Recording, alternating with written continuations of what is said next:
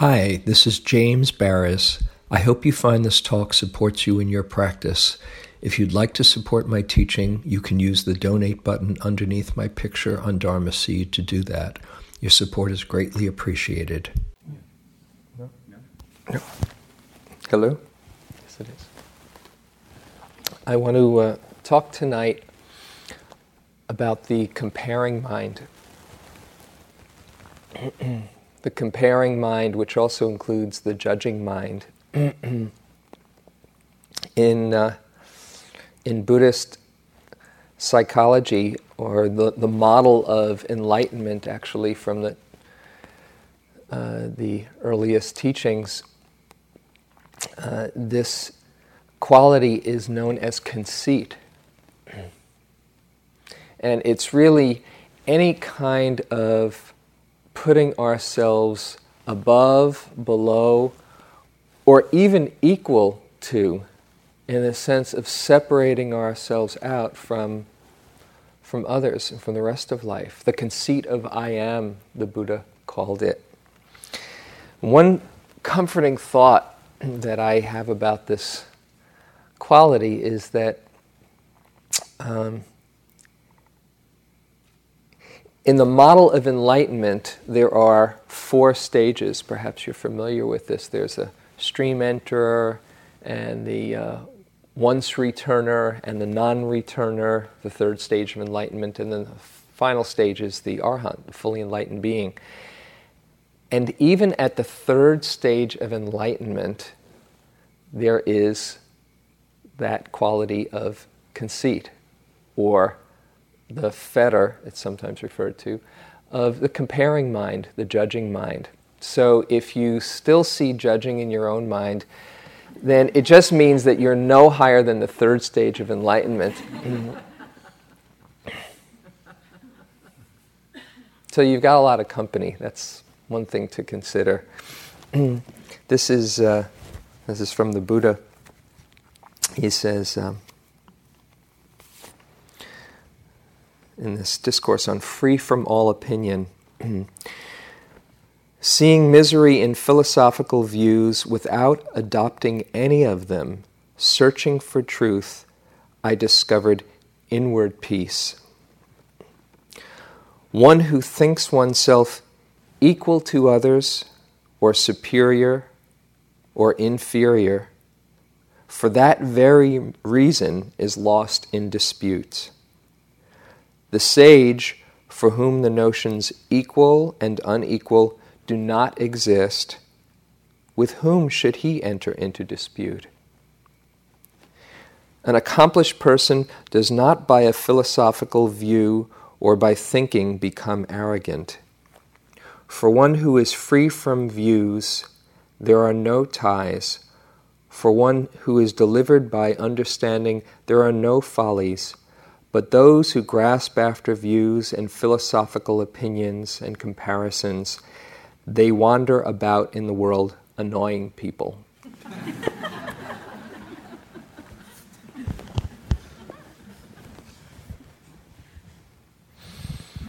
so, the comparing mind, have you noticed, and when I say comparing again, I'm including the judging mind, uh, have you noticed? How it operates here in these days. When does it come up for you?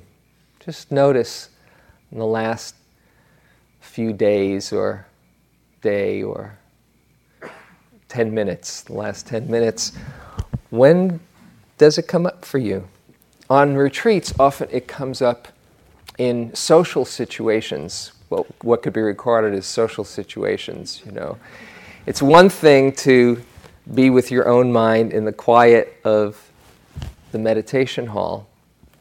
But that comparing mind really starts cranking up when you're in the dining hall or in the walking and you're getting your shoes and there's a whole lot of people around, a whole lot of good subjects to go compare yourself with. I, uh, I notice how interesting it is how quickly we can put ourselves either, either above or lower than, um, depending upon what mood we're in. can see somebody who's walking really slowly, and you say, Wow, they're such a good meditator. I could never do it like that. Right? Or you see somebody walking really fast or at a natural pace. Boy, look, that person is just themselves, no pretension at all, just, just so natural. Right? Or if you're in another mood in your mind, see somebody walking slowly, who do they think they are? Miss mindfulness over here, you know. or somebody fast, don't they get it? You know, they've been doing this for years, this is a week or four weeks they've been here. Don't they get it? You know, the exact same act on the outside, but what goes on inside is very different. I, uh, at one point, on uh, one retreat, s- became so not only aware, but almost overwhelmed by how much my comparing mind was going rampant. And particularly as far as presentation goes, that's another aspect of the, of the comparing mind, just looking how we're doing. You know, and I would be doing slow walking. I kind of get into a slow walking groove when I'm uh, into, into practice. And I'd be all by myself and just going, lifting, moving, placing, and really getting into it. Somebody would come into the room or where I was, and all of a sudden there'd be a whole different reason for practicing, and I'd start noting lifting, moving, looking good, looking good lifting, looking good, and after a while, looking good became like the main label that I was using. It's very humbling. And in our culture, particularly, we, we have such a, a competitive culture. We get these messages all the time, you know. We're number one. You get those big sponge, you know, foam at sports fans, you know, number one, we're number one. And that's the message. Uh, the United States, we're number one. And everyone's proud to be number one. Or my religion is the best, or my race is the best, or my whatever. My class is the best, my football team is the best. You know, that one I can relate to. we are the best. And then it goes on to our personal relationship. Oh, look at my body, you know. Look at the ways that it's not good enough or it's better than or my mind. You know, sometimes when I'm around and in a room full of brilliant people, you know, I become very dumb, you know. God, look at their minds, you know. It's just one thought from identifying and comparing. Look at my accomplishments. Look at my shortcomings. Look at how messed up I am. You know, I remember when I was in college, you know, that was kind of like my badge of honor. You know, you think you're messed up. I'm really messed up, you know. I'll match you and raise you.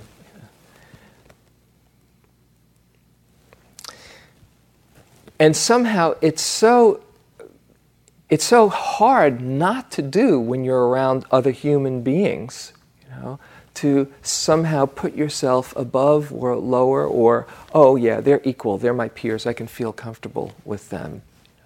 Even that is this notion of conceit, comparing, because it's you and other. You know, you go out on the land, say you're walking back uh, in the woods where there's some trees, you probably don't get into the habit of saying, oh, that's the best tree in the forest. You know, gee, if that tree were only a little less gnarled, then it would be a good tree. You know, every tree has its own character.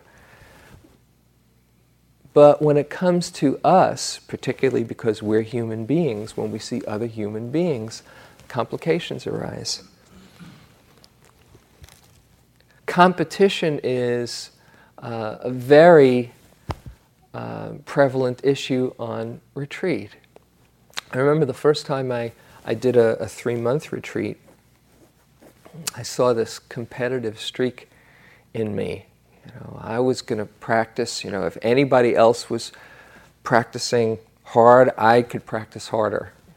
And I remember going, being up at uh, late night sittings. And in the early days, I would I would stay up really late. And then as, as my practice has, has uh, continued over the years, I, I go to bed at a regular, reasonable time, and then I, I wake up early. But those first few days, those first few years, waking up, uh, staying up late was really the hallmark of what I thought a good yogi could do. You know, so there I'd be in the hall, you know, and then it would dwindle down to five and four, and three, two.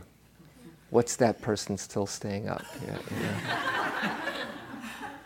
and this went on, you know, one night after another, after for for a couple of weeks, and finally I went to my interview. I said, I think there might be something a little off here, you know because I'm into you know competition practice. You know? And I was told this is Joseph I reported to that he he knew very well. He said I had exactly the same thing. There was this Danish guy who would stay up right through the night, and I was going to be there. And then he said, you know, it's okay. Whatever gets you there to practice is okay. Now just watch those thoughts. Watch those competition thoughts and see where they arise because somehow it's motivating you at least to practice, and the mindfulness itself is a purifying force. So if you have that competition practice, I, I suggest that suggest that to you. Let it, let you let it give you the energy to throw your whole being into seeing what's really true and how you are complicating things. We have this very strong tendency to look outside of ourselves for validation. External referenting, it's sometimes called. You know, that maybe if somebody recognizes you or sees that you're a slow walker, you know, somehow, you know, there's a score being kept in the sky. Or maybe if somebody looks at you outside of retreat, you know, as you're walking down the street and kind of notices you, oh, gee, that made my day. Somebody noticed me. Maybe they think I'm good looking, you know. Maybe they think I'm ugly, you know.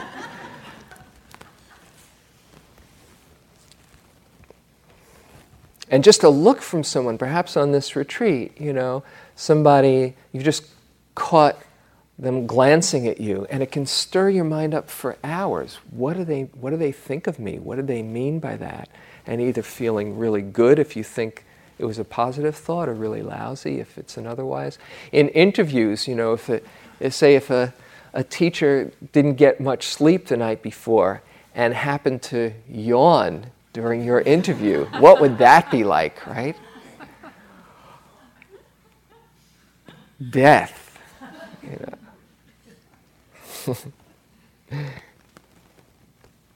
when you're giving a talk, just to give you a, a, sense on, on this side, if you see somebody start looking at their watch, you know, it does things to the mind. It just does.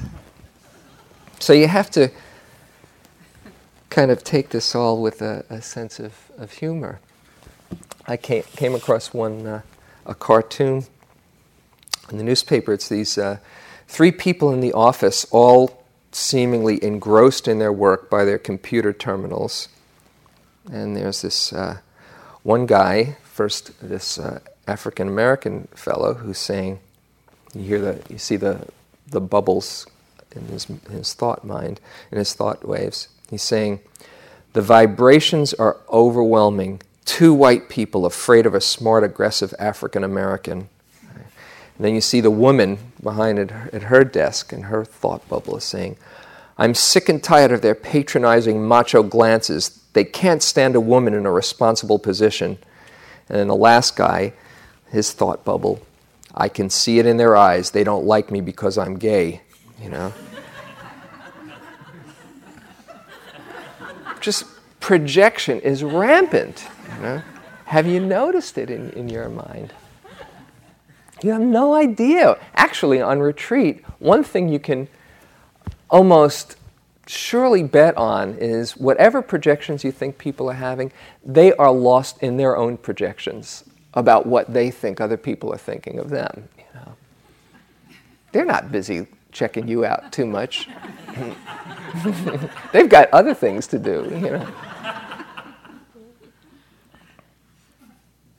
Comparing my I remember my early years when I was teaching, my second, third year, going to Yucca Valley. And it'd be like you know, 100, 150 people or so on the retreat. And um, Joseph Goldstein would give a talk one night, you know, just like pearls of Dharma you know, coming out of his mouth. Jack would give a talk the next night, you know, with his inspiring uh, way. And I'd give the talk the third night, you know and it would be like, uh, right, what are people thinking? I know what I'd be thinking, you know. It is really humbling, right? Besides comparing yourself with others, then there's also the comparing mind that comes with our own high standards of what we think we should be doing. I mean, it's one thing to be feeling confident that you're as good as most other yogis on the retreat. It's another thing to compare yourself with your last clear sitting when you were really doing it, when you really knew how to do this practice. We have just such high standards for ourselves, and the, the difficulty in having a very sweet or inspiring, focused, concentrated experience is then we somehow think that's what we should be doing all the time. That's what we need to maintain. And we've fallen because, you know, somehow we did something wrong. Used to um, go into U Pandita, uh, this Burmese teacher that, that most of you heard of, and uh, that, that Howie talked about the other night. And he would ask each day, you saw him every day, he'd say, Tell me about your clearest sitting. You know, and first I thought, clearest sitting, I thought we're not supposed to get into, you know, clear, unclear, or good or bad. But, you know, out of out of 24 hours, you're bound to have a few moments of clarity. So I'd, I'd report my, you know, clearest sitting, and then I'd, I'd qualify it with, you know, but, and this is just kind of like truth in advertising, you know, the, the, the truth is, you know, I had a number that were, were kind of, you know, not nearly that clear. And I did this for a few days running. I, I report my clearest sitting, but the other ones weren't, weren't really like that. And then he, he said, You don't have to tell me that. You don't have to add on that, that piece. That's extra. And I, I kind of got that he knew that there's no way you're going to maintain your clearest sitting there are fluctuations in mindfulness and concentration, just like in anything. And it was such a relief to realize that I didn't have to maintain, but we still get into remembering our best retreat or our deepest experience, whether it's on the cushion or an interaction with, with someone, and keep on grasping for repeat or surpassing that. It's, it's merciless, it's ne- never ending. This conceit of I am, what's called the conceit of I am, is really rooted in fear that we're not enough. Because if you really see the truth or get a sense of, of yourself as being complete just as you are, then there's no problem. But as soon as you get in, into that mode of, I'm not good enough, and if I were only a little bit better, then I'd be acceptable, you, know, you can have five billion, every person on this planet line up and tell you you are good enough. And if you're not feeling good enough, it won't make a difference. How many times do we look for outside of ourselves for validation and might think, oh, okay, well, maybe, maybe they see something I don't, or more likely, oh, I fooled them. And so their opinion doesn't matter at all. When they know you better than you do, they see what you, who you are, even when you can't. And that fear of not being enough, of somehow not being worthy to be alive, you know, is, is very, very debilitating. This unworthiness, I just want to, want to say a few words about unworthiness. I remember in, uh, uh, on one three month course, it was uh, 1979, and the Dalai Lama came to visit IMS. It was really wonderful. Imagine being in the middle of three months and then being visited by the Bodhisattva of compassion. and one person asked this, this question. He said, uh, what, what should I do with my um, thoughts of unworthiness? And the Dalai Lama actually he had to be he had to have it explained to him a few times just what this question was about because he didn't relate at all to it. Oh, you mean that you're not good enough? And he looked at the guy and he said very firmly, uh, This is this is wrong. This is incorrect understanding. You're absolutely wrong if you have this thought. You know, and imagine the Dalai Lama telling you you're wrong. Yeah. But if they're if he's telling you you're wrong about not being worthy, it's, it's a good kind of scolding. You know? And he said it with a lot of compassion and, and love in his heart. You're absolutely wrong. You know? What makes you think that everything else belongs in the universe and you don't? That you're a mistake? Everything else can be perfect and somehow you don't belong? This is a great misperception in a way, what it's doing when we, when we take on those feelings of unworthiness is it's really insulting the Dharma or insulting God, if you want to think of it in, in, in one way. That somehow to think I'm not good enough, you know, oh, God or the Dharma made a mistake when you are just who you are, just the perfection of life coming through you in, that, in this form. But still, we get caught in these thoughts and we have to be very patient with them. I, uh, I went to study with this uh, Indian teacher, Punjaji, a number of years ago. And he, one of, one of his great gifts that, that he, he would do was just he'd make everyone feel so worthy and so loved and you know enlightened. You're already enlightened, don't you see it? You know, it was good to get that kind of a stroke. Sometimes people believed it, and uh, sometimes that was wonderful, and sometimes it w- was complicated when they, especially when they thought they finished their work. But but he's seeing who you really are underneath that confusion, and I uh, I was was with him, and uh, he talks about um, uh, about absolutely having a right to be free and awaken.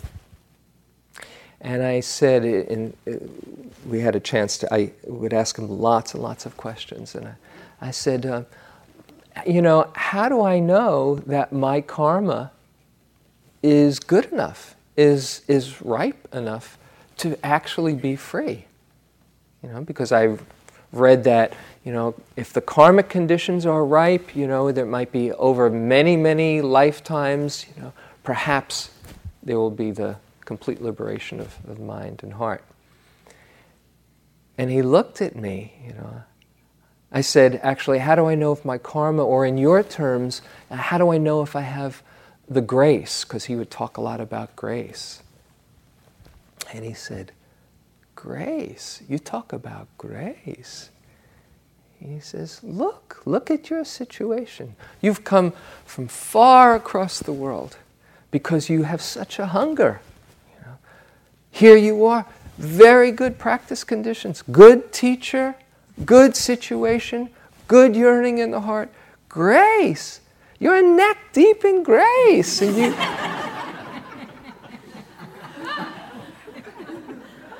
I remember, boy, when he said, neck deep in grace. Don't you see your neck deep in grace? You don't even see it. And in a way, we are all, I mean, think about it, we are all neck deep in grace. How it was that here we are having the opportunity to practice together in this beautiful setting with such sincerity and our life situation and circumstances allow us to do that, we're all neck deep in grace. And yet, those thoughts of unworthiness can come in. The Buddha said, when you get confused in this conceit of I am, see who you really are. Who are you really? And what he said, if you take a good look, what you take to be I or me are really a kind of coming together of different components that he called the five khandhas or skandhas that are form, this body, feelings, having the capacity to um, take in experience and notice uh, the pleasantness, unpleasantness, neutrality of a moment perception, which recognizes what's happening, mental formations, thoughts and various emotions, and consciousness, a consciousness that knows. That's who you really are, these five khandhas, or aggregates, sometimes called, or aggregates, really the word means heaps. Your five heaps of these thing, that, things that put together, they come out and they are you. Okay? You are this mind body process that you take to be I and me. And the one of those five skandhas that really creates the problem in this comparing mind is the one of perception. Not that it's bad, it's good that we can perceive things, it's good that we can recognize things, but it is very quick to compare because the, the skandha of perception says this form and, uh, and color is piece of paper. This is zafu. This is cup. This is person. And it files things away and remembers. And so each new stimuli, stimulation, stimulus, taking in information, you are filing it according to past experience. And that it's not a bad thing, but it's very easy to get caught in that comparing mind of better or worse than when there is a memory or a sense of separation. This form, this human being, is better than or worse than or different from this one.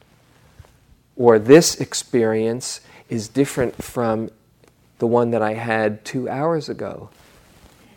And we get lost in our perceptions and believe them to be not as good or better than.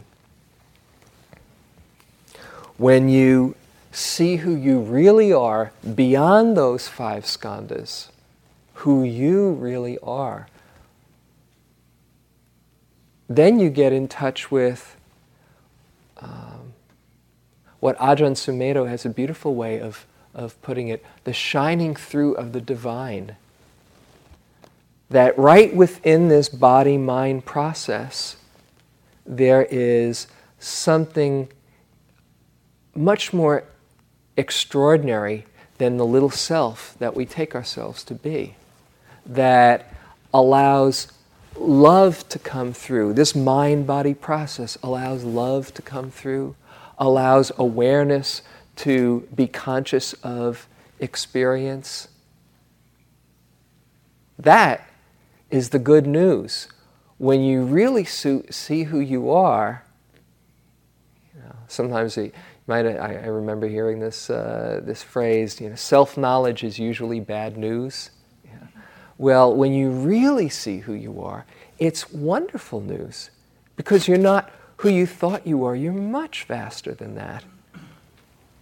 And to recognize that is really, it not only feels good from the inside, but it is a bodhisattva act to see who you really are. It's a gift that you give to everyone else because the more you see who you are, the more it enables others to see who they are. Because then that sense of separation isn't operating where you feel contracted, where you feel judging, or you feel judged. And there is just this sense of connection. And that somehow can resonate and allow that, that feeling to be felt by somebody else, just by remembering who you really are.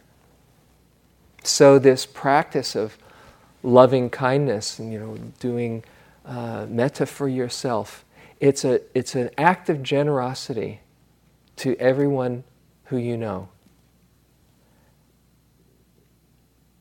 I remember hearing uh, Trungpa Rinpoche, again, very quotable fellow, he said he was asked about um, shyness and this feeling of unworthiness. And, and he said, You know, timidity is just another ego trip.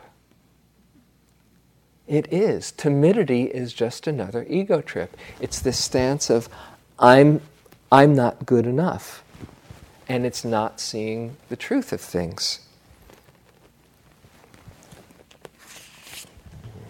Perhaps you've heard this uh, from Nelson Mandela's inaugural speech. You are a child of God your playing small doesn't serve the world. There's nothing enlightened about shrinking so that other people won't feel insecure around you. We were born to make manifest the glory of God that is within us. It's not just in some of us, it's in everyone. And as we let our own light shine, we unconsciously give other people permission to do the same. As we are liberated from our own fear, our presence automatically liberates others. What a gift to give others as well as yourself. So then the question might arise okay, so how to work with this comparing mind, this judging mind?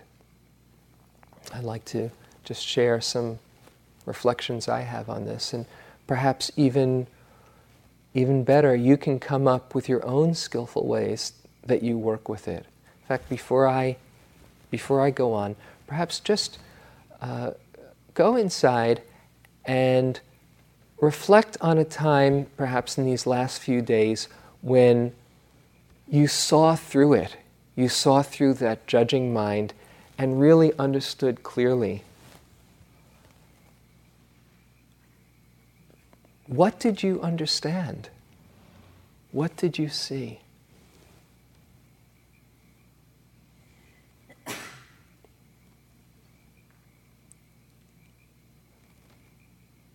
What's your skillful way of working with the judging mind, the comparing mind? just even to see you have that capacity is, is wonderful. It inspires faith and confidence.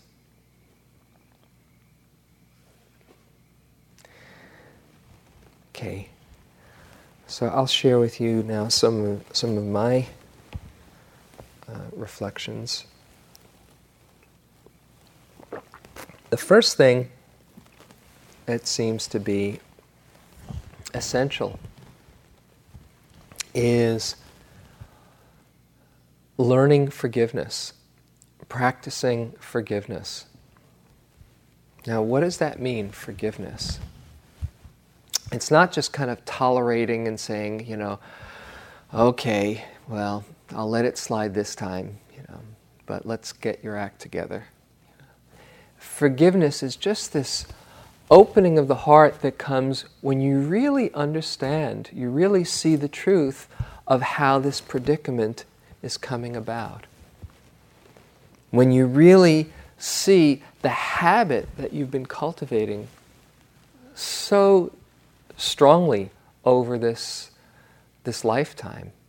I'll share a story that um, I've shared before. Uh, it was on another three month retreat where I was really getting into uh, into slow walking, and I was all by myself. Again, when you're by yourself, you know you can just just do what feels right. And I was getting I decided to get into this game, this exercise, to see how slowly I could go. Right? Just really, really slowly. You know, I wouldn't be self-conscious. Nobody else was around, just for the fun of it. Okay? It was great. It was fun. And in the middle of this exercise, somebody came into the walking room who had just come onto the retreat. In those early years, they had a two week retreat tacked on to the end of, towards the end of the three month course. They, they only did that for a few years, so that was not such a great idea.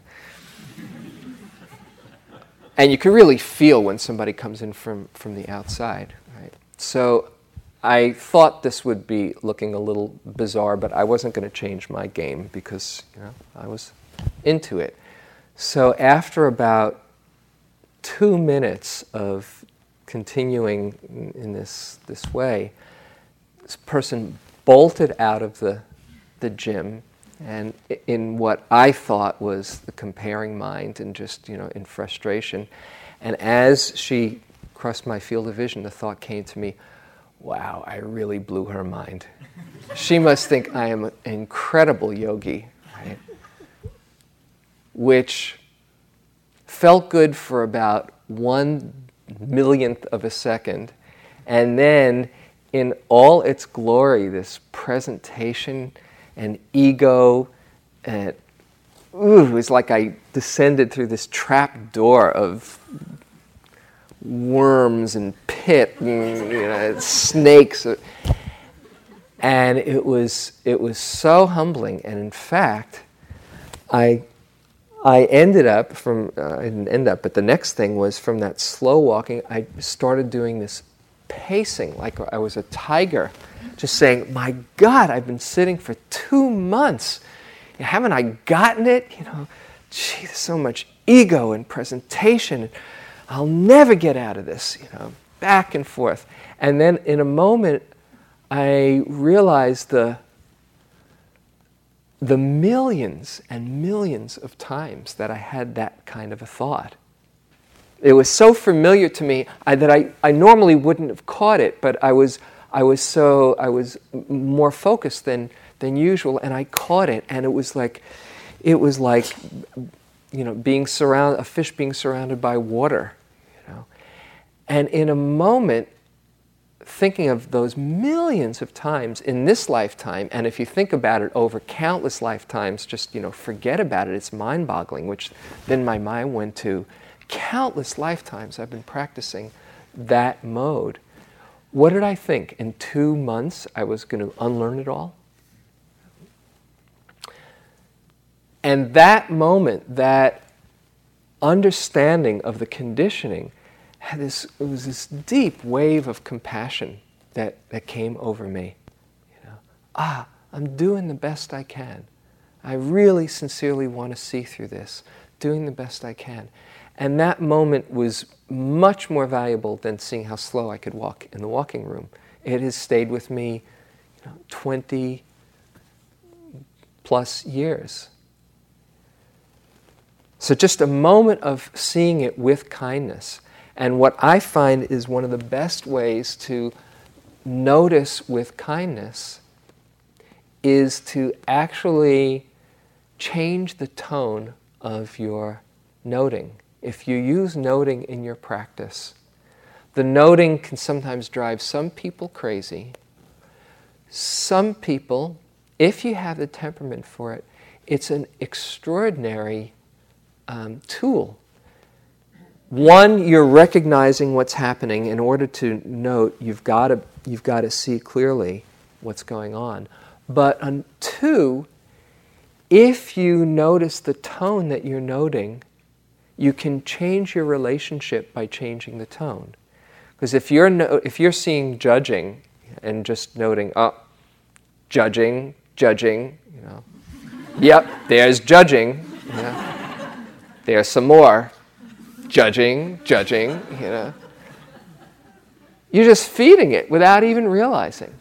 But in one moment, you can change the whole experience. And I've done this uh, with many people. And if you haven't done it, or if you feel like doing it again, if you've been lost in the judging mind, I, I recommend this was about 90% of my practice for about a two year period because I knew the judging mind, or I should say, I didn't see the judging mind clearly, but I knew I was completely lost in the judging mind. And I decided it needed to be the forefront of my practice. So this is what I did. Just putting your hand to your cheek, just try it. Okay? Just say you've just seen yourself in the middle of a real judging thought and you recognize it. And like you're caressing a baby, like you're making nice, as my grandmother would say. Yeah. Just with the kindest name as you're caressing yourself silently, say to yourself, judging, judging. Like, it's okay, judging. Can you feel it? Just a moment of doing that. Once your body can feel what it's like to be that kind, you have more access to it, you remember it. And if you did nothing else on this retreat for the rest of the time, but practice noticing judging in that way, it will be time very well spent, I can guarantee you. So that's one thing, having great compassion and forgiveness, particularly using the, the tone of the noting. Another is just seeing how empty those thoughts are. Where did that thought come from? It has no more reality than one and one are two, you know, or one and one are three. It's just a thought that came in. Joseph has a very good instruction. He says, if you get besieged by your thoughts, imagine they're coming from the person behind you. Because for all intents and purposes, they are, you know. You don't invite those thoughts in saying, you know, let's get really self critical now, okay? Let's really beat ourselves up. It just comes because of habit. And when you see how empty they are, thoughts are as real as we make them and as empty as we let them be. The choice is ours. But it simply takes seeing thought as thought. It's just these mental formations that bubble up that we take to be real. Another approach that helps to get a little bit of space around this comparing or judging mind is a sense of humor. At some point, you just have to either scream or laugh at the absurdity of it all. And one way to get a sense of humor around it is by counting the judgments. Okay? You might take a morning or an hour, right? and just see how many you can count. Hey, doing pretty good, not much judgment. 78, you know? it's slippery. On one retreat, I, um, I, was, uh, I was noticing this, particularly at mealtime. You know, that, that really is when the judging mind comes into play. You know. And uh, I, I tacked on this phrase from the third Zen patriarch, which is uh, one of my, it is my favorite Dharma treatise, you know, the one that says the great way is not difficult for those who have no preferences.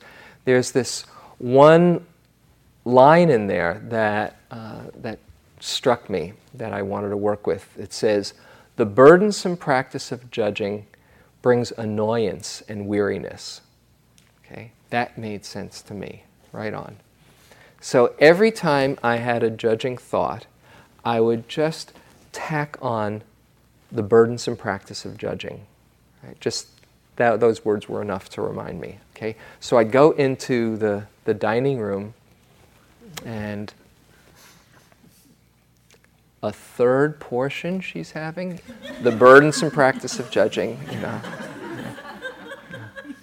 what a klutz he is, the burdensome practice of judging. Oh, I hope people see how mindfully I'm eating. The burdensome practice of judging. And I would go through a meal, honestly, 50, 75 times that I caught, the ones that I caught. And after a while, you just have to laugh at it. It's crazy. But it's a very strong conditioned habit that we all share. And it gets very, very slippery too, as far as keeping your sense of humor. I had this experience a couple of, uh, a few years ago when I was, uh, I was sitting for about six weeks and uh, got this instruction. Notice how any sense of self is being created. This just seemed like a very subtle and pithy instruction. I got really excited and actually was having a lot of fun working with it. And I, I actually, if you're in a space of practice that that seems useful for you, it's a very, very powerful tool. Just notice any way that sense of self is being created. And there I would be practicing this. One time I was, I was down by the, uh, at IMS, in the lower, uh, in the basement, they have this bowling alley, and it's one of the uh, it's the remnant, one of the remnants from this uh, uh, monastery that that got the land from, and. I was on the bowling lane. It's one of my favorite places to walk. It's nice wood and and really getting into the practice. And along comes through this long walkway, long hallway, this uh, bull in a china shop kind of yogi, just kind of like clumps everywhere, and you know he was you know the object of a lot of people's um, uh, work. and he had this eh, he had this book right where he was writing people sometimes would write their experience if they were reporting their clearest sitting. That sometimes could be the mode, you know, just reporting your clearest sitting, your clearest experience, right? And sometimes people have little notepads when they're doing U Pandita style. And he had this big book and was walking, clomping as he was writing his experience of, you know, whatever, you know, right through, through the hallway. And the thought came to me, well, I certainly have a lot less sense of self than he does.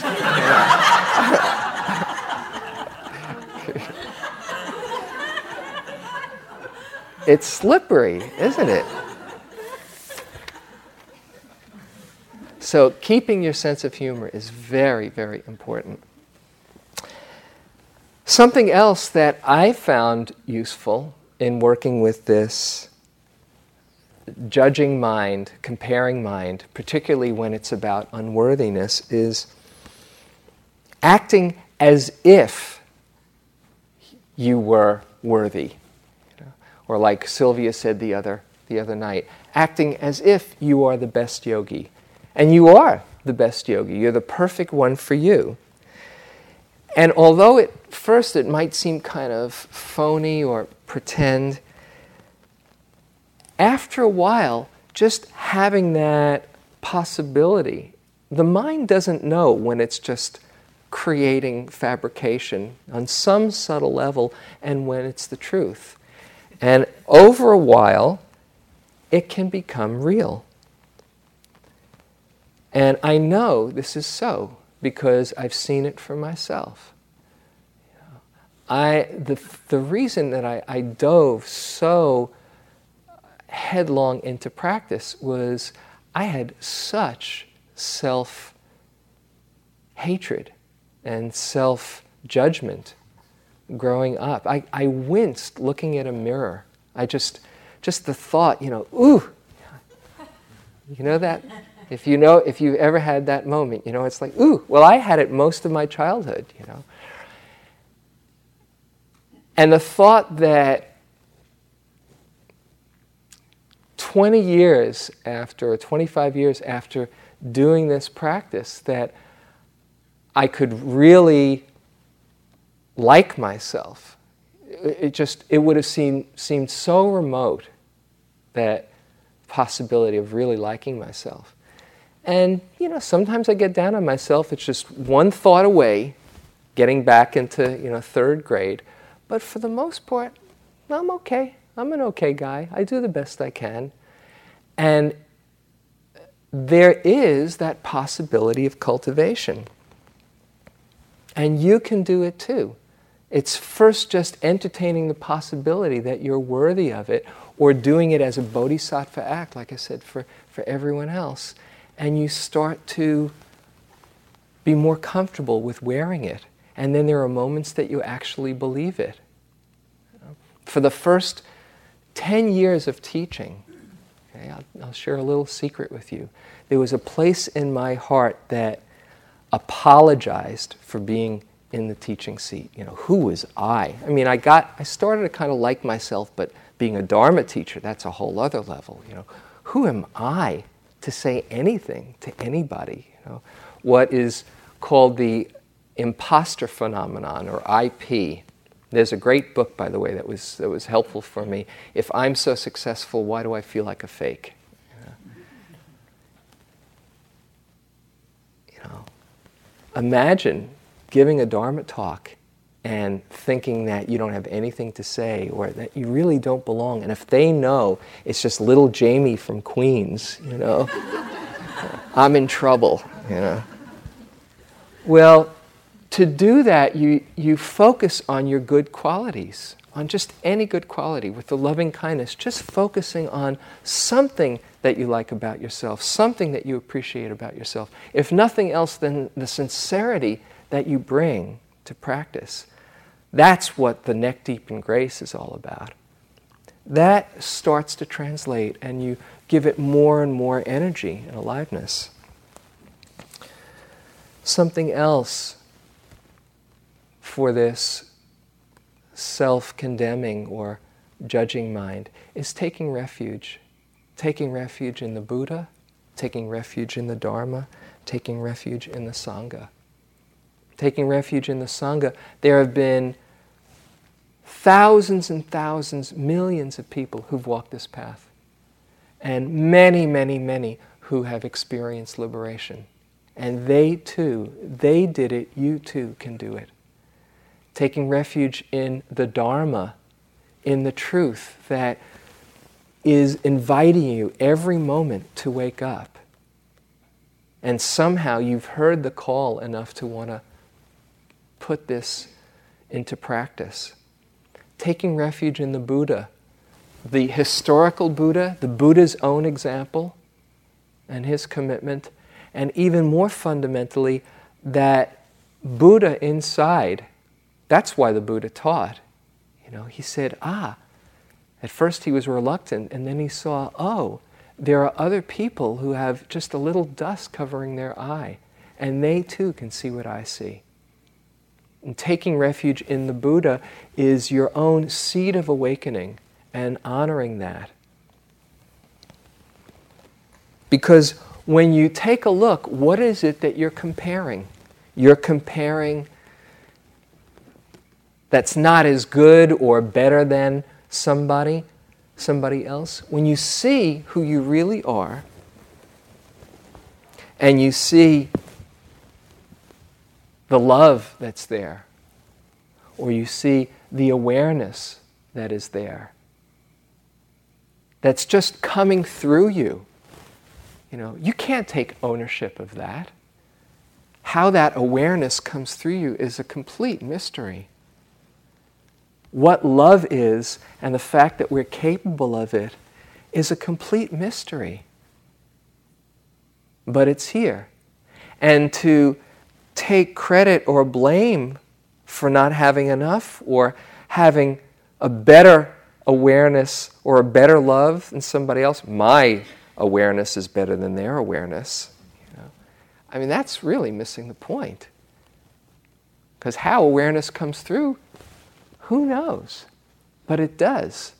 You listen to a sound, and there's something that knows it without you even trying. It's right there. It meets it spontaneously and effortlessly.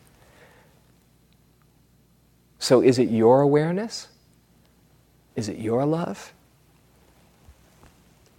This is really taking refuge in the Buddha, in your own divinity shining through. It's just a play of consciousness moving through all of us.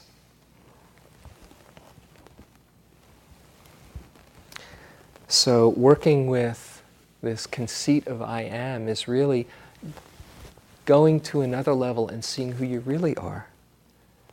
And when you see the judging mind or the comparing mind getting in the way, just know you're not alone in this. The trick is to not identify with it. As Wes Nisker uh, describes the three characteristics, you know, dukkha, anicca, and anatta suffering, impermanence, and selflessness. He says, um, Life is hard, it'll put you through changes, but don't take it personally. And that is the secret, that last one. Don't take it personally. It's just your mind believing a story that says you're not enough, or you're better than, or you're equal to. Don't take it personally.